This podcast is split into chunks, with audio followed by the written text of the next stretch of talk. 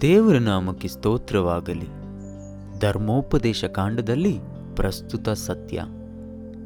ಇಂದಿನ ಧ್ಯಾನದ ಶಿರೋನಾಮೆ ಮೋಶೆಯ ಇತಿಹಾಸಿಕ ಪಾಠ. ಅಕ್ಟೋಬರ್ ಎರಡು, ಶನಿವಾರ.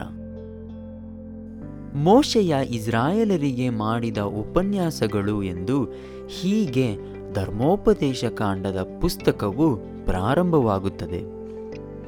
ಈ ಪ್ರಾರಂಭದ ವಾಕ್ಯದಿಂದ ತನ್ನ ಮರಣದ ತನಕ ಮೋಹಾಭ್ರಾಂತ್ಯದವರೆಗೆ ಧರ್ಮೋಪದೇಶ ಕಾಂಡ ಪುಸ್ತಕವು ವಿಚಾರವಾಗಿಯೂ ಯೇಸುಕ್ರಿಸ್ತನ ಬಗ್ಗೆ ಆತನೇ ನಮ್ಮನ್ನು ಉಂಟುಮಾಡಿದಾತನು. ನಮ್ಮನ್ನು ಪರಿಪಾಲಿಸುವನು, ನಮ್ಮನ್ನು ವಿಮೋಚಿಸಿದವನು.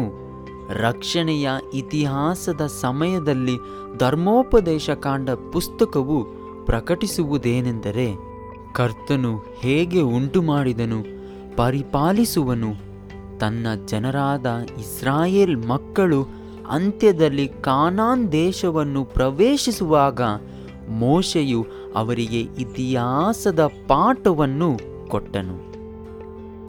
ಸತ್ಯವೇದದ ಉದ್ದಕ್ಕೂ ತಿಳಿಸುವುದೇನೆಂದರೆ, ಭೂತಕಾಲದಲ್ಲಿ ಕರ್ತನು ನಿಮಗೆ ಮಾಡಿದ್ದನ್ನು ನೆನಪಿಗೆ ತೆಗೆದುಕೊಳ್ಳಿ. ವಾಗ್ದಾನ ಮಾಡಿದ ಉತ್ತಮ ದೇಶ ಗಡಿಯಲ್ಲಿ ಇರುವ ನಮಗೆ ಈ ಎಚ್ಚರಿಕೆಯು ನಮಗೆ ಅರ್ಥ ಕೊಡುವಂಥದ್ದಾಗಿದೆ. ನಮ್ಮ ಇತಿಹಾಸವನ್ನು ಪುನರ್ರಚಿಸುವಾಗ, ನಮ್ಮ ಈಗಿನ ಸ್ಥಿತಿಗೆ ನಾವು ಪ್ರಯಾಣ ಮಾಡುವುದಾದರೆ ನಾವು ನಾವು ಆಶ್ಚರ್ಯದಿಂದ ತುಂಬುವಂತರಾಗಿರುತ್ತೇವೆ. ಆಗ ತಾನೇ ನಮ್ಮ ಜೀವನವನ್ನು ನೋಡಿ ಕ್ರಿಸ್ತನು ನಮ್ಮ ನಾಯಕನಾಗಿದ್ದನು ಎಂದು ನಾವು ವಿಶ್ವಾಸ ಮಾಡುತ್ತೇವೆ. ನಮ್ಮ ಭವಿಷ್ಯಕ್ಕಾಗಿ ನಾವು ಭಯಪಡುವುದು ಅವಶ್ಯವೇ ಇಲ್ಲ ಪ್ರಿಯರೇ. ಕರ್ತನು ನಮ್ಮನ್ನು ಹೇಗೆ ನಡೆಸಿಕೊಂಡು ಬಂದನೋ, ನಮ್ಮ ಭೂತಕಾಲದ ಇತಿಹಾಸದಲ್ಲಿ ಆತನ ಬೋಧನೆಯನ್ನು ಮರೆಯಬಾರದು.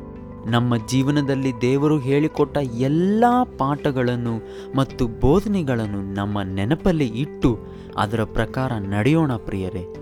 ದೇವರು ನಮ್ಮನ್ನು ಆ ಒಂದು ಜ್ಞಾನದಲ್ಲಿ ನಡೆಸುವಂತನಾಗಿದ್ದಾನೆ. ಮತ್ತೆ ಇನ್ನೊಂದು ಪಾಠದಲ್ಲಿ ನಿಮ್ಮನ್ನು ಭೇಟಿ ಮಾಡುತ್ತೇನೆ.